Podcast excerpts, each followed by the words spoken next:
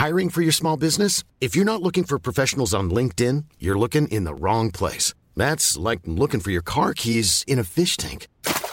LinkedIn helps you hire professionals you can't find anywhere else, even those who aren't actively searching for a new job but might be open to the perfect role. In a given month, over 70% of LinkedIn users don't even visit other leading job sites. So start looking in the right place. With LinkedIn, you can hire professionals like a professional. Post your free job on linkedin.com slash people today.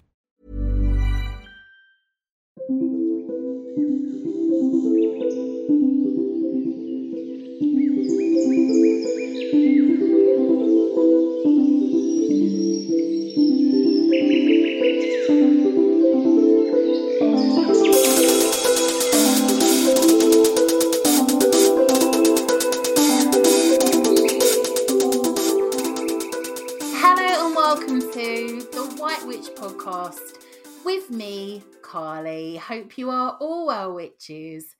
Today, I am so excited to have on the podcast Danielle Dulsky to talk about her new book, Bones and Honey, a heathen prayer book.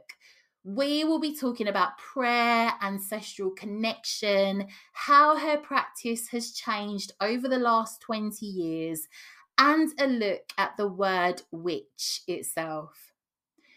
So, I'm really sorry. These last couple of weeks, my iron levels have been really low and I've just been really run down.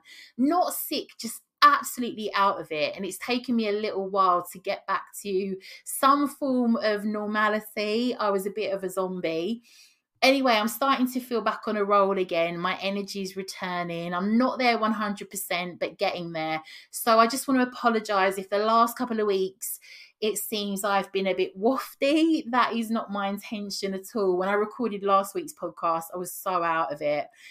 When I was feeling bummy and out of it, I did have a ton of themes come up that will be coming up on the podcast in a way, I wonder if that was what it was all about, as I've been down some wild rabbit holes and I can't wait to share with you what they were. Today's book review is quite an older book. I actually read this book end of last year and I didn't review it initially because it gets deep. I will explain why shortly, just some of my hesitations in regards to this book. But this week I realized this book literally never leaves my brain. I regularly find myself just musing over it. The book I'm talking about is The Fairy Faith, an integration of science with spirit, written by Serena Roney Dougal. When I say this author is ahead of her time, this book was published in 2003 it just seems a long way back when I've seen some of the book's themes much more out there in more recent years. This book followed on deliciously following the conversation I had with Kate Ray on the podcast about the Fae. On that episode, we started up a brief discussion around how many people believe perhaps the Fae are connected to aliens. This book delves into the overlap and it will blow your fucking minds. Of course, it looks at the old aspects of fairy lore, but this is more science than fairy tale, or at least applying science to see if the skeptic can be convinced. A book where science and magic meet. The skeptic in me loved this. One thing I love about this book, there are lots of facts in there that I just haven't found in other books or online. It does get really deep, absolutely fascinating. The author is clearly intelligent. She is a parapsychologist who mixes the woo woo with the science, so it doesn't feel too clinical. She herself resides in Glastonbury and she discusses like some of the sightings that she has had along with other residents of strange lights, eerie encounters that could be fae or alien. This book gets deeply psychological. She looks at psychic awareness, levels of consciousness, which took the book into information on the pineal gland, ayahuasca, DMT, the third eye, the dream state of consciousness, altered state of consciousness that shamans use. I was geeking out. I loved the detail it went into in regards to ancient shamans of the UK. So, the wise women, cunning folk, witches, magicians, how different herbs and plants were used in flying ointments, but in more depth than I've seen in other books, how they were used to create out of body experiences and why. It also looked at magic mushrooms, the links between Siberian tribes with the Father Christmas folklore and the shaman, and how that all came about, which we did look at on the Dear Goddess episodes. This was such a great take on this in the book. I actually read this after putting out that episode. Sections that blew my mind were about the pineal gland, the Earth's magnetic field, electricity and its links to the body, how certain people can affect electricity through their super sensitivity to it. This one statement itself made me start to think about things differently.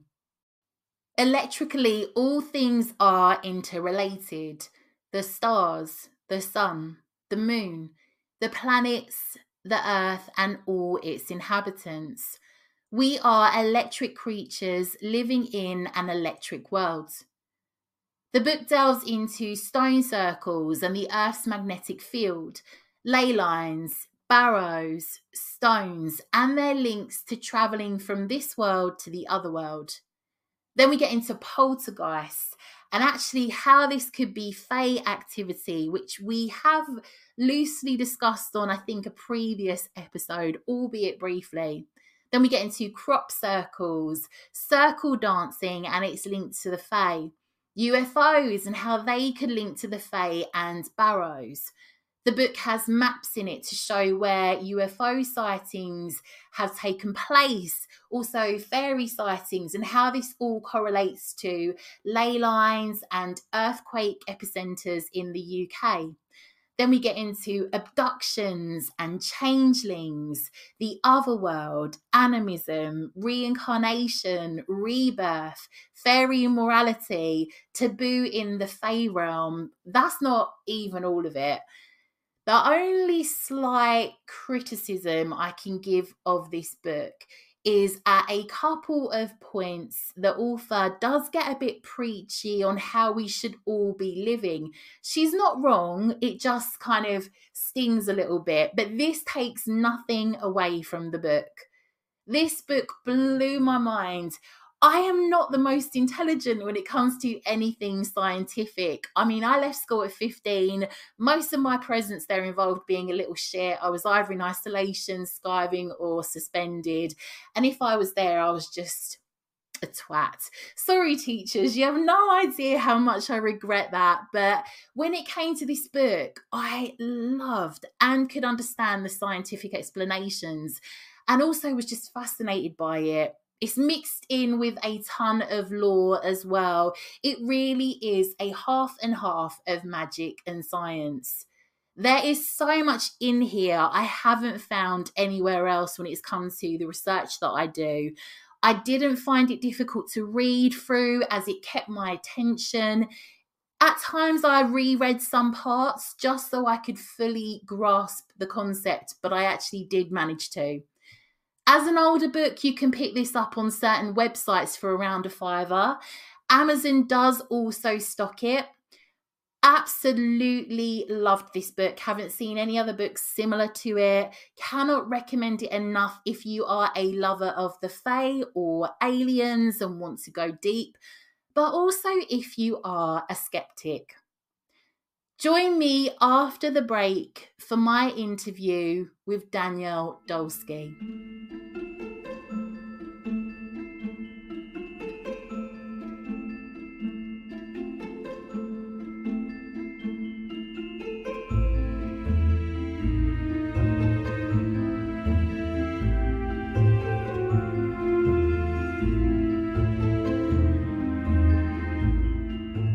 Welcome back. I am here with Danielle Dulsky, author of The Holy Wild, Seasons of Moon and Flame, Woman Most Wild, The Holy Wild Grimoire, and most recently, Bones and Honey. A heathen visionary, painter, poet, storyteller, and word witch. She teaches internationally and has facilitated circles, embodiment trainings, communal spell work, and seasonal rituals since 2007. She is the founder of the Hag School and believes in the emerging power of wild collectives and sudden circles of curious dreamers, cunning witches, and rebellious artists in healing our ailing world. Welcome to the show, Danielle. Thank you, Carly. So happy to be back. So happy to have you back, and I'm going to try to rein in my fangirling today. and actually speak without without turning to to I don't know, just turning to a big puddle. oh, puddle away. no, I'm so excited to have you on, and I love your new book. So your new book is called Bones and Honey, which I love the title of. Can you speak a little bit about that title? Yeah. Um, Bones and Honey is my interpretation, or was when I was trying to think of a title for the book, of this paradox that we are all, well, maybe not all, but many of us are holding the tension of this paradox between knowing that there is a deep, deep, deep seated and necessary grief to these times that we're living in this global underworld journey but mm-hmm. also sensing the importance the value the treasure of you know the joy of living and mm, kind of being oriented toward whatever art we're sensing we need to create or these moments of pure presence that we feel that we are met with just in the mundane day to day just kind of naming that as our purpose right now but you know kind of holding um the the bones are what remain after death.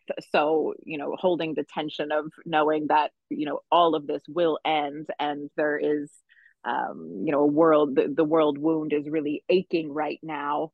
Um and yet we still have this honey that is this joy of living and that we really need both. We can't we can't sink too far into the bones um and we can't be too much about the honey either i don't yeah. think at, at all times anyway um so bones and honey it's just holding the tension of that paradox between grief and gratitude and sorrow and joy and uh and you know continuing the journey I love that. And this is one of the reasons why I love the book because, like you say, there are many different themes in the book. But one of the reasons I really relate, the sections I really related to currently were around grief in all its forms. There were so many parts that I read. There's one in particular that I read when we did our book review, which is um, Under the Same Stars that you wrote. That particularly got me.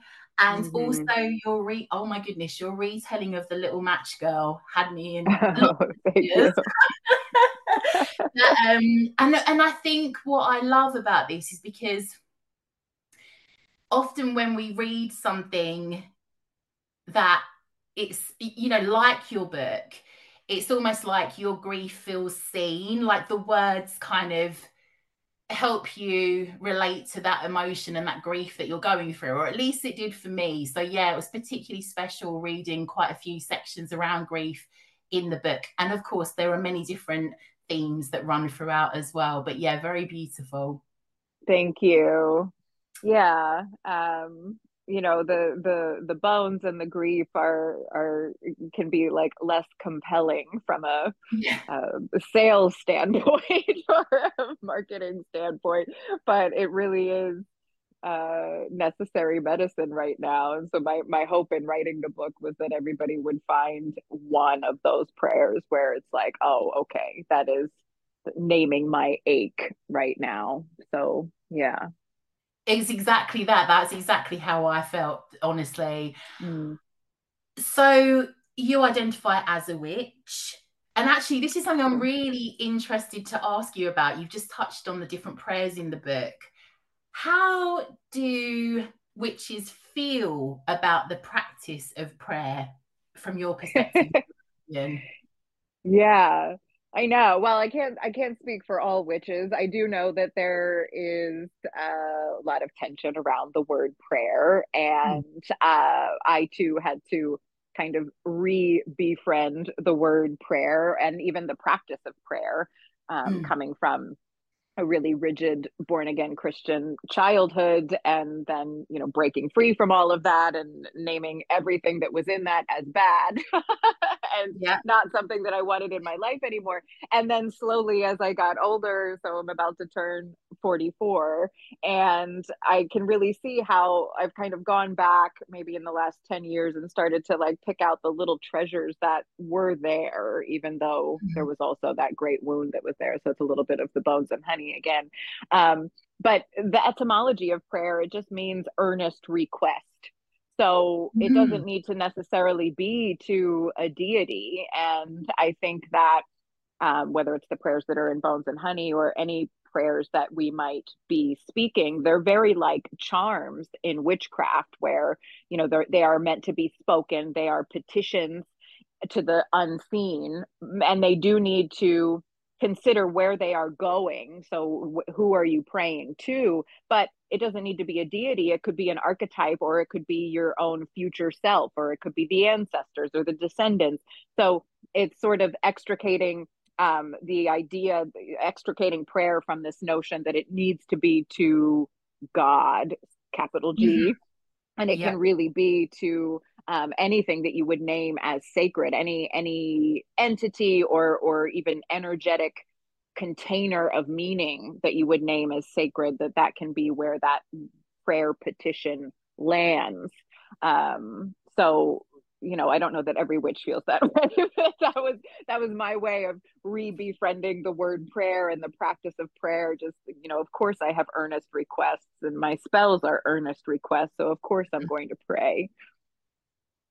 I love the earnest request sentiment yeah. and for myself. Like for this year, I really, uh, sorry, not this year, kind of 2023, I um really made peace with prayer for myself as well in terms of kind of um because yeah like a, uh, a lot of the witches that i speak to or kind of who get in contact who listen to the show there are many of us that might have had like quite a staunch religious background through family and so on and that can kind of put the mm. horrors on you to think of prayer um but yeah like last year i made my peace very much with the act of prayer, you know, in conversation with um, the goddess overall, you know, just like a higher being as a kind of um, as as in a sort of universe form and so on. But yeah, I mm-hmm. love the the term earnest request, and it can be delivered in so many different ways. It's really good to get your perspective on it. We haven't actually spoke much on prayer on the show, so I definitely think that's going to be a mm-hmm. bit of a conversation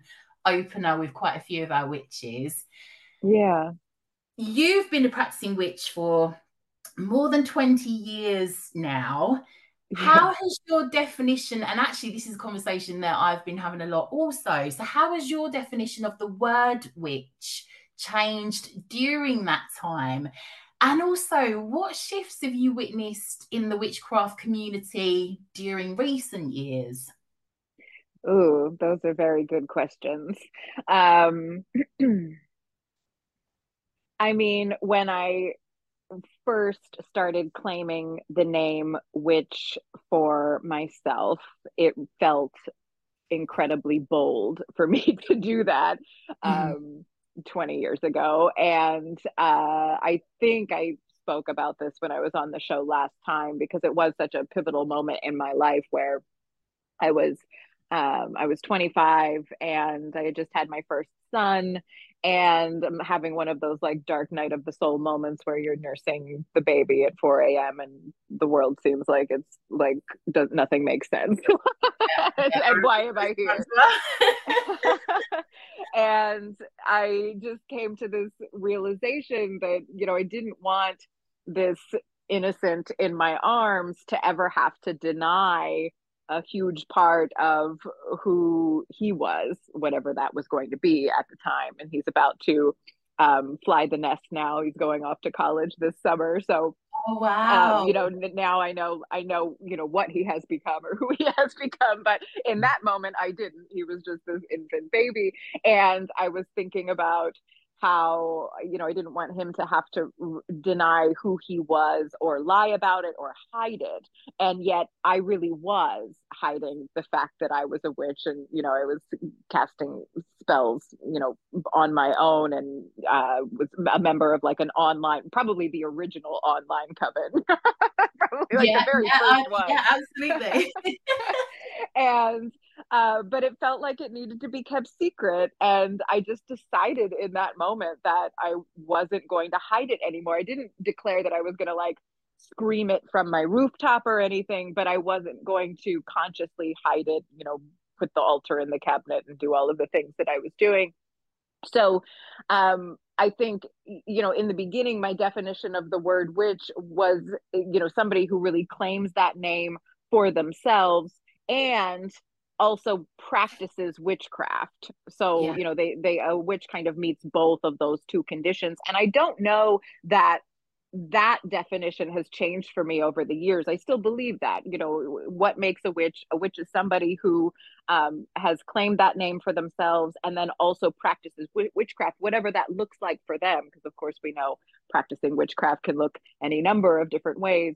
Um, something that I was thinking of recently though is like I I think probably when I was younger and maybe up until 2020 I really held true to this idea of like the witch's discipline and that you if you were going to practice witchcraft like you really did need to do it um, and have uh, a kind of container for yourself and boundaries around when you were going to practice and and really be um, pretty rigid about it because witchcraft is to me very like an art and we know that we can come up with any number of excuses for why we're not going to write that book or paint that painting um, yeah. and i think that witchcraft can be similar you know we can always come up with an excuse as the day goes on for why we're going to wait to cast that spell until tomorrow etc um, but i yeah. think that you know as i've gotten older i've become a little bit more um soft with myself because i am very disciplined. And so i do know you know if i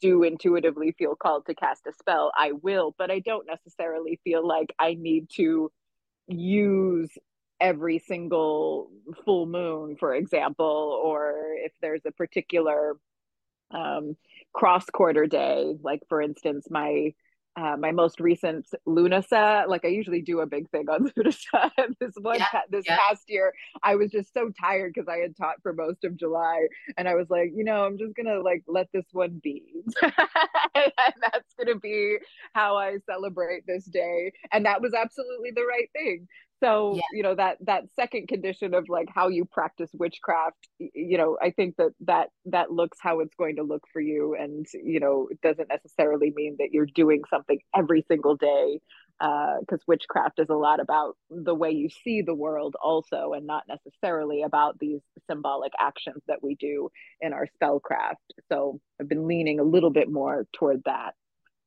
recently absolutely and obviously you work within witchcraft as well. And sometimes, as you know, like when it comes to a lot of the Sabbaths, you can get so busy and you get to it, and you're like, I've just got nothing left in me. Like, I just yeah.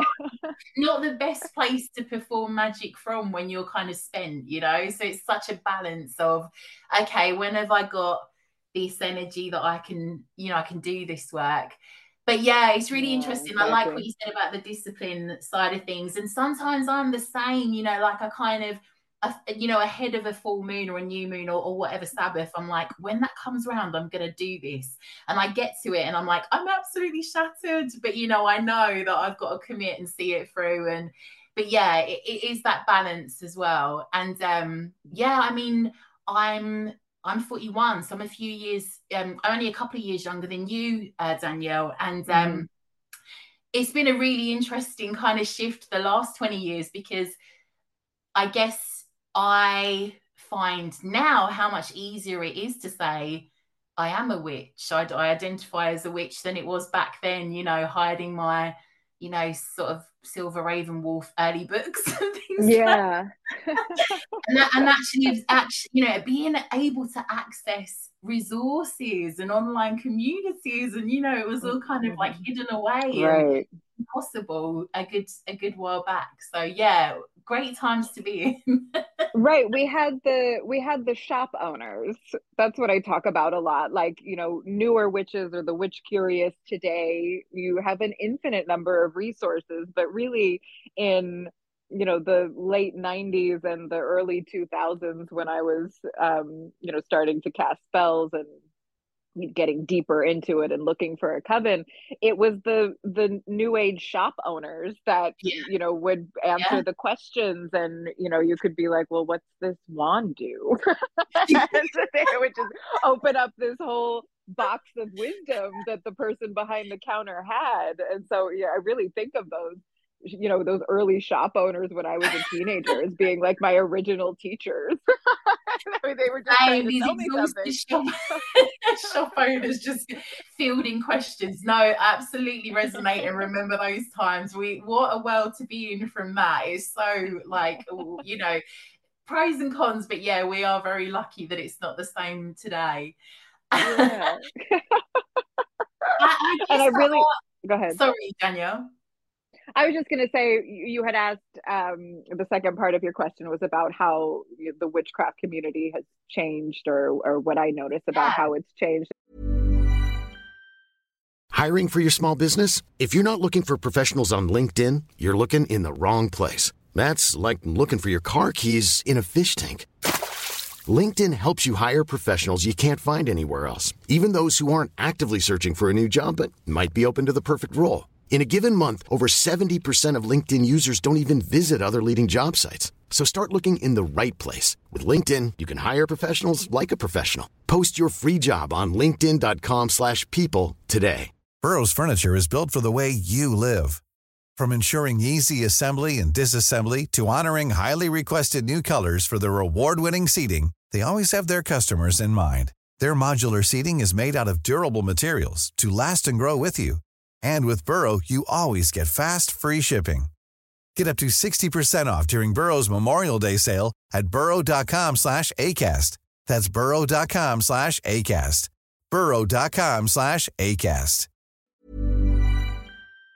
And of course, it's become more accessible and um, expansive and yeah. at least in the i know in the united states witchcraft is still the fastest growing religion so like while the uh, the rest of the religions are kind of falling apart witchcraft yeah. is still the one that is growing um, and i do think that there's something to this old you know idea of the the healing medicine goes where it needs to go so as the landscape of the the socio-political landscape of the world gets um gnarlier and you know the hand of the overculture becomes more and more overbearing trying to retain its grip then of course there's going to be this great um, surge of an, an interest in witchcraft because witches are the ones who work with the elements and are of course um, you know the, the ones who honor nature not the only ones but, but we, we do honor nature in our witchcraft and we want to protect it and um, you know in the days of climate collapse uh, in this age of climate collapse that's um, taking hold the witch is becoming more and more important and so the fact that it's the fastest growing religion doesn't really surprise me at all if, if witchcraft is medicine and the medicine is going where it needs to go well this chapter in the world story is exactly where it needs to go so yeah. we're yeah. just all a part of that Absolutely. I know you're very conscious as well about, you know, with your work about change and and I know that's quite a like, you know, from what I've read and so on, it it always seems quite a motivation for you. Um, but yeah, I agree. I I do really feel like us witches are at the forefront of, you know, looking after the world, looking after nature and and you know, I, I just think that can only be a good thing. But potentially, you know, what possible backlash could come with that with the other religions sinking as right. so it's going to be interesting the next 20 years that's one thing i do think but i yeah. guess you know, i i do think that when I came into doing the podcast, there was very little here in the UK in terms of podcasts and so on. There were certainly YouTubers, but we've always been behind the States and so on. So I hmm. feel like we are still yet to see perhaps a lot of the change and influence of the craft like you guys have. So it is going to be interesting to see how that expands here too. So yes, yeah. times. Oh, um, oh yeah. I, I mean, coming back to the witch title, what about the definition of the word witch? Has that how has that changed for you, if it has at all? I don't I don't know that it has.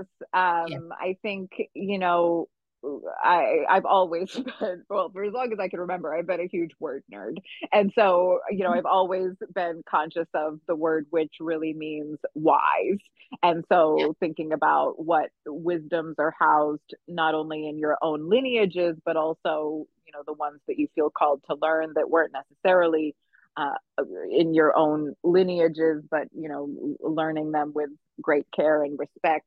Um, and i think like so not just learning it though but then putting it into practice whatever that practice looks like for you. So i don't know that the definition of the word witch has changed. And like i don't mind. I know i know like a lot of the more the more seasoned witches they are kind of bothered by witchcraft as a social media trend and I guess there are times when I'm bothered by yeah, it, yeah, but not usually. Like I, you know, I just find that you know, I, I I don't have a pattern for when I was a teenager and in my early 20s and trying to figure it out on social media because it didn't exist. So I don't really know mm-hmm. what it would look like. And, you know, maybe I would be making the same um, you know kind of flashy uh witch aesthetic posts. If yeah, i if yeah. i was that age and witch curious i don't i don't know what i would have done. So so i'm not bothered by the witch as a trend necessarily. Like i said i think the medicine is going where it needs to go. So if that's what's amplifying uh the energy of the witch right now i, I think it's okay. Um I haven't seen it harm anything necessarily. I know there was there was an article in the New York Times recently that was like, "When did everybody become a witch?" yeah, I've seen a few articles of the same. Absolutely, my mum always sends me those. I'm like, okay, thanks, mum. yeah, yeah, and you know, I I think that that's fine. I mean, I I don't know that that I would have necessarily gotten as many book deals as I have if there wasn't an interest in witchcraft. So I'm fine with it. I think it's okay.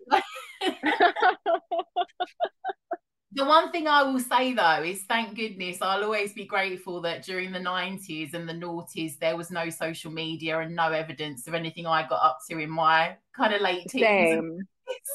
Yeah, same. I can't imagine. My youngest son is my youngest son is about to turn 15 and i guess there's i'm not on tiktok so i don't i can't speak to right. witch talk or anything but my youngest son is always showing me these videos about high school in the 90s like i guess like you know it's like and it's recorded on a camcorder and he's like, Is this what high school was like for you? And it's just like the hallways, you know, with the lockers. And I'm like, Yeah, is that not what high school's like anymore? he's like, No, it doesn't look like this at all. I'm just like, you know, kind of stunned by how much the world has changed. it's so funny you say that because my daughter's 16 and she always watches things because they come up on TikTok and various different social media of like, I guess like clubs and raves and and and all manner of things in the 90s and she's kind of like in awe of it you know because there's no one's yeah. just alone and i'm like but it, it seems so basic compared to what you've got now. But she's kind of like thinking it's all i do They're into it it's kind of like how I mean I remember like being into the 60s and like you know my parents yeah. you know answering questions and stuff but I mean you know the 60s versus the 90s it just feels like a very different vibe Absolutely no. I think we've all done that because I, I, I I very much did the same when I was younger with the seventies, to be honest. So yeah, I guess being yeah. there wasn't as fun as how aesthetically pleasing it looks now. Right. yeah, definitely. um. So one thing I wanted to ask you. So we already talked about um. Yeah, obviously I know you have a um so you're an Irish American and I'm really mm. interested to see how that informs your witchcraft like how that might influence your practice and so on.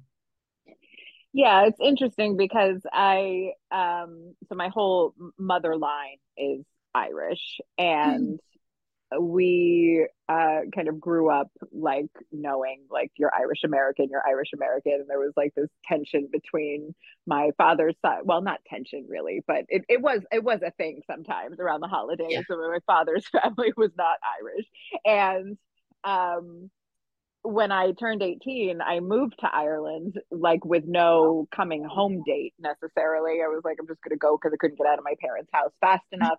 and I wasn't, I for sure was not going on like a spiritual quest or like a pilgrimage of any sacred nature, not intending to anyway. And yet it ended up being that. And so I think about, you know, in reflection now about the adolescent rite of passage that, you know, in an indigenous culture we might have. And it would happen, you know, around that time, sometime in adolescence, where you're sort of like, um, put into the wild to face your ancestors and death. And you know you face that encounter and then you're welcomed home as um, a grown-up or an adult. And that that was sort of what that was for me. I mean it was a gnarly experience in a lot of ways. Um, i I didn't go there and like kiss the Blarney Stone.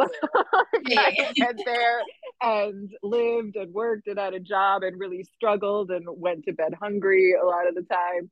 And um and then I did come home. And so thinking about how that th- those three stages of a rite of passage really mirrored my experience in Ireland. But I did have experiences when I was there of of the other world capital O. I mean, I saw a ghost.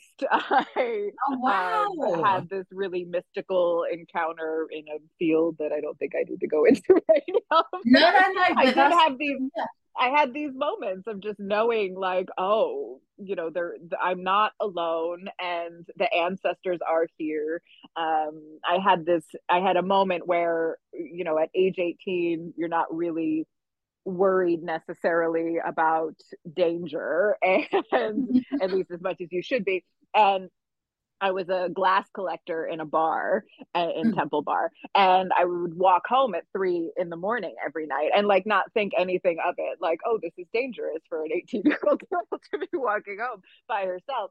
And there was one night where I was walking past these um, kind of like dodgy flats that were there on my way home. And there was somebody that was there and they saw me and crossed the street and they're following me. And then I crossed the street and they crossed the street again. And it was really terrifying. And I thought, like, I'm going to die. And I just said this quick prayer to my Irish grandmother, who I actually never met. She died when I was two years old.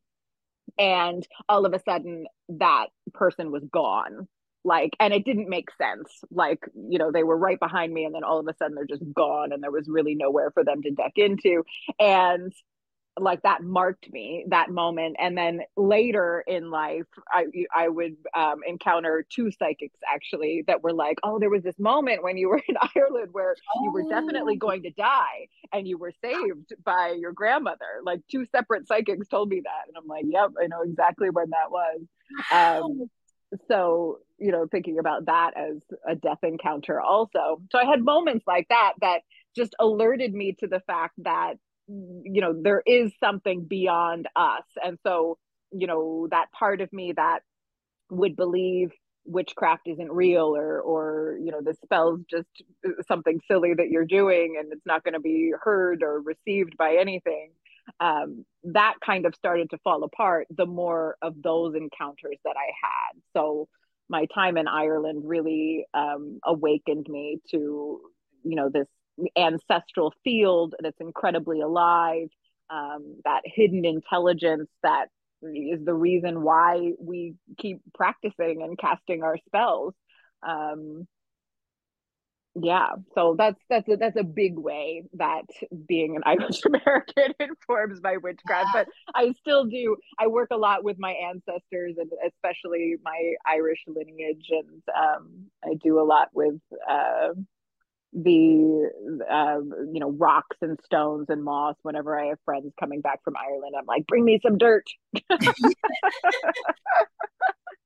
You know what? I um, I've got some Irish ancestry, but going like further back, not as you know, not as close um as mm-hmm. as your own. But again, I mean, I had all these big ideas of going to Ireland, you know, to kind of like Oweynagat, like Cave of the Cats, and all these spiritual places. But yeah. I'm sad I've only been in bars in Temple Bar in Dublin. That's about yeah. That's. So not in recent years, but you know, my my misspent youth was uh, Dublin. But what a place! And the thing is, as well, I was speaking to a friend of mine recently who is Irish, and he was like, he went back for Christmas, and he just said you can't tell anyone here that none of this is, you know, you can never have conversations and poo poo any ideas in regards to folklore and the spirituality. Right every time he goes home, he's like installed with all these new new old tales that the family has and so on. And it's just so it's so solid that that's continued for so many years in comparison to many other places.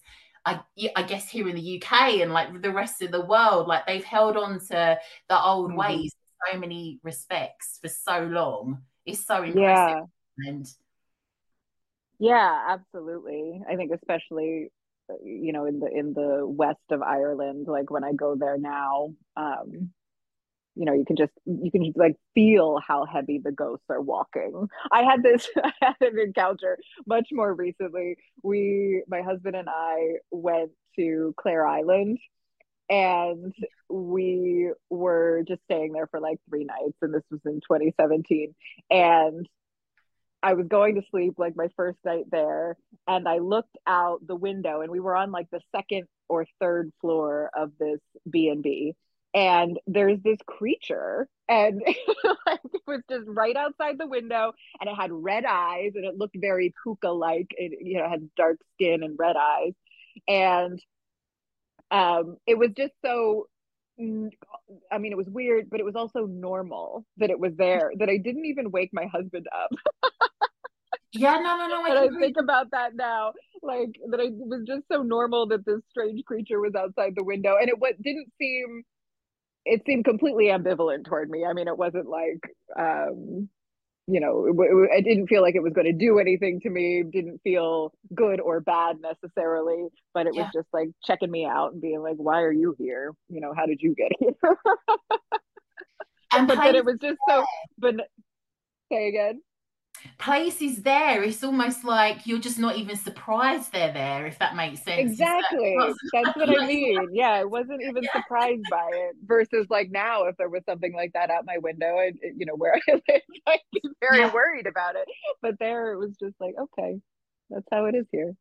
Absolutely no, and and um no, I completely resonate with that. And I was gonna say, I mean, throughout your, I mean, throughout Bones and Honey, obviously if anyone loves like the old tales and folklore and so on there is so much that is weaved throughout of this book. Like there's so many references to the Cailleach and obviously different you know kind of goddesses and so on that I loved. So yeah for me they were some of the stories and you know different parts that I really honed in on first. Yeah. Beautiful. Yeah. Thank you and obviously, you've got other books, including The Holy Wild, The Holy Wild Grimoire. I'm actually looking at them, I've got them all on my shelf in front of me. Seasons of Moon and Flame, Women Most Wild. But you've also got your Oracle decks, The Sacred Hags Oracle. I yeah. personally felt this book was very different, and I loved it for that. I love all of them in their different forms. But how is Bones and Honey different from your other books?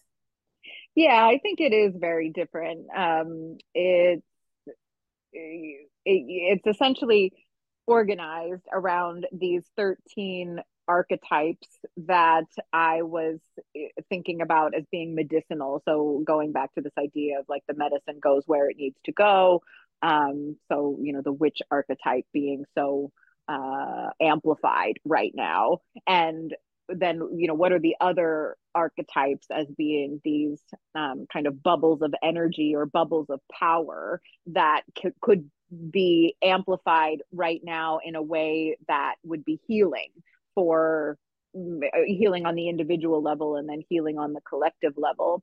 So i was sort of thinking about what those archetypes might be and then in Bones and Honey, each of the 13 chapters, they're named according to those 13 medicinal archetypes. So, you know, the Book of the Wounded Healer, for example. Um, and then within each book, there are 13 prayers, and some of those are you know some of those really are look like prayers and some of them are more prayer stories or or you know strange poems that rhyme.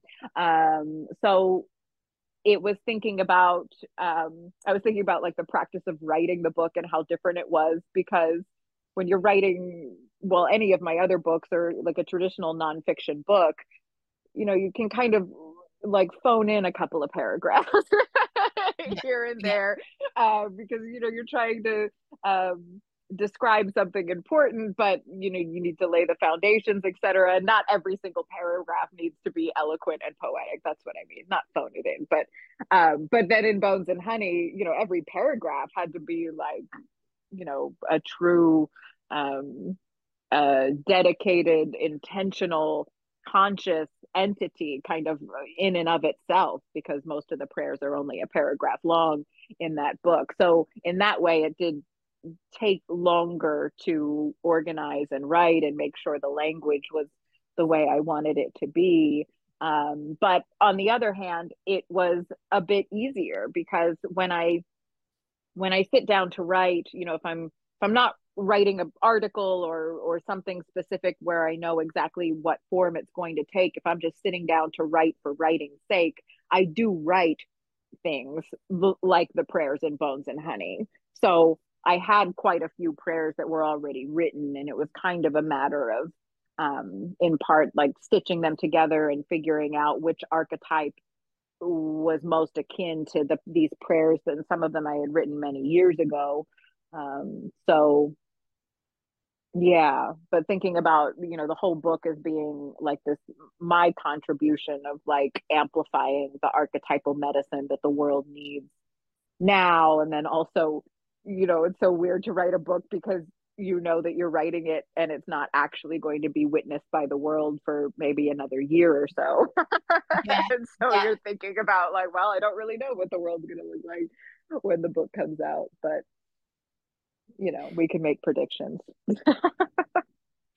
I genuinely am trying not to like I've I've held back on the fangirling, but the one thing I will say, and I've said this on the previous episode, it hasn't changed. You are my favorite witchy author because. I think your writing is so different. Like it's so different. And you've always blended, you've always managed to master the storytelling, but also the factual side also. And I think that's really difficult to write in both styles. And it was so, I feel like inevitable, but lovely to see with Bones and Honey that it was all of the stories, all of the prayers, you know, a whole compilation of that. I love both your styles of writing, and you know, it was, but but it was kind of like, yes, like it's all of the, it's all of the creativity and the beautiful words and so on. Um, and yeah, just just such a beautiful book, and honestly, like it's massively.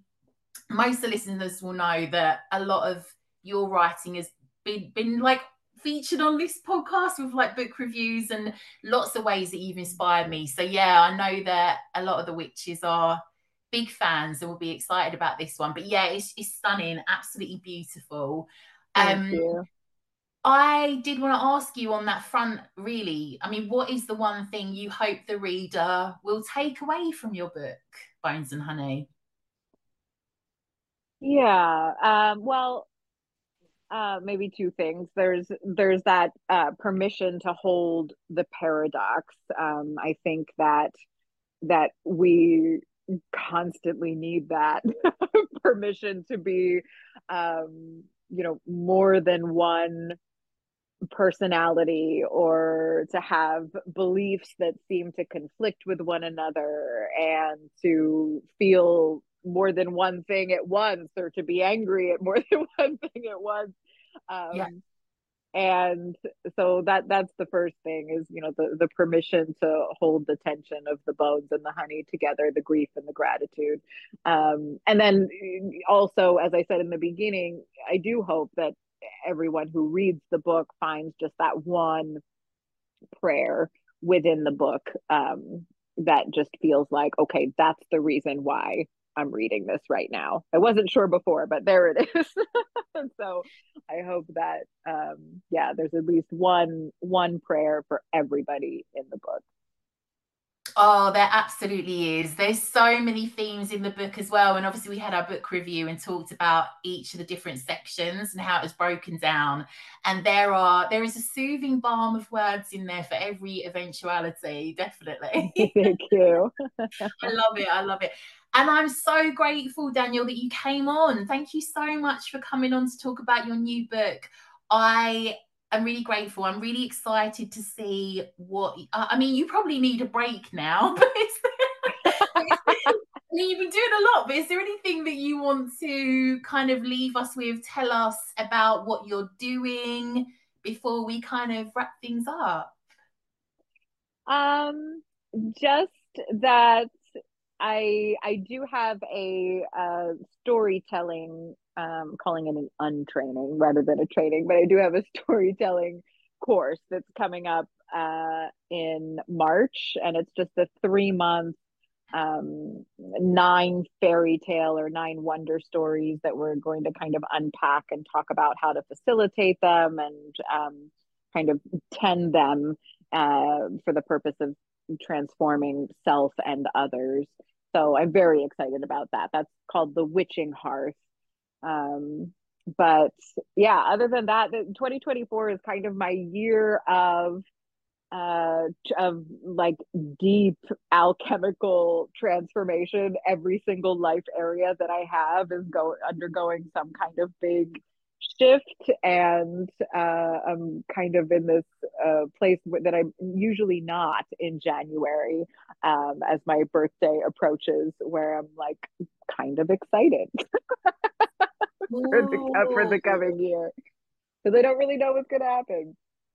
I love this. Yeah, the brink of possibilities. Yeah, they're always good yeah. years when you're not entirely sure. You know, you kind of got that you just don't know how it's going to pan out, but lots of different things to come up. I mean, I, I you you could also probably do with a bit of a break. You've been creating like mad, so yeah, I do. I kind of get depressed great. in the breaks, so I can I can kind of feel like I, breaks are nice for like a few weeks, and then after that, I'm like I'm a little depressed when I'm not making something. I, I resonate with that completely, honestly. I will obviously link everything in the show notes so you can find Danielle and everything that she's got coming up. But Danielle, thank you so much for coming on. I'm so grateful. Thank you, Carly. Thanks so much for having me back.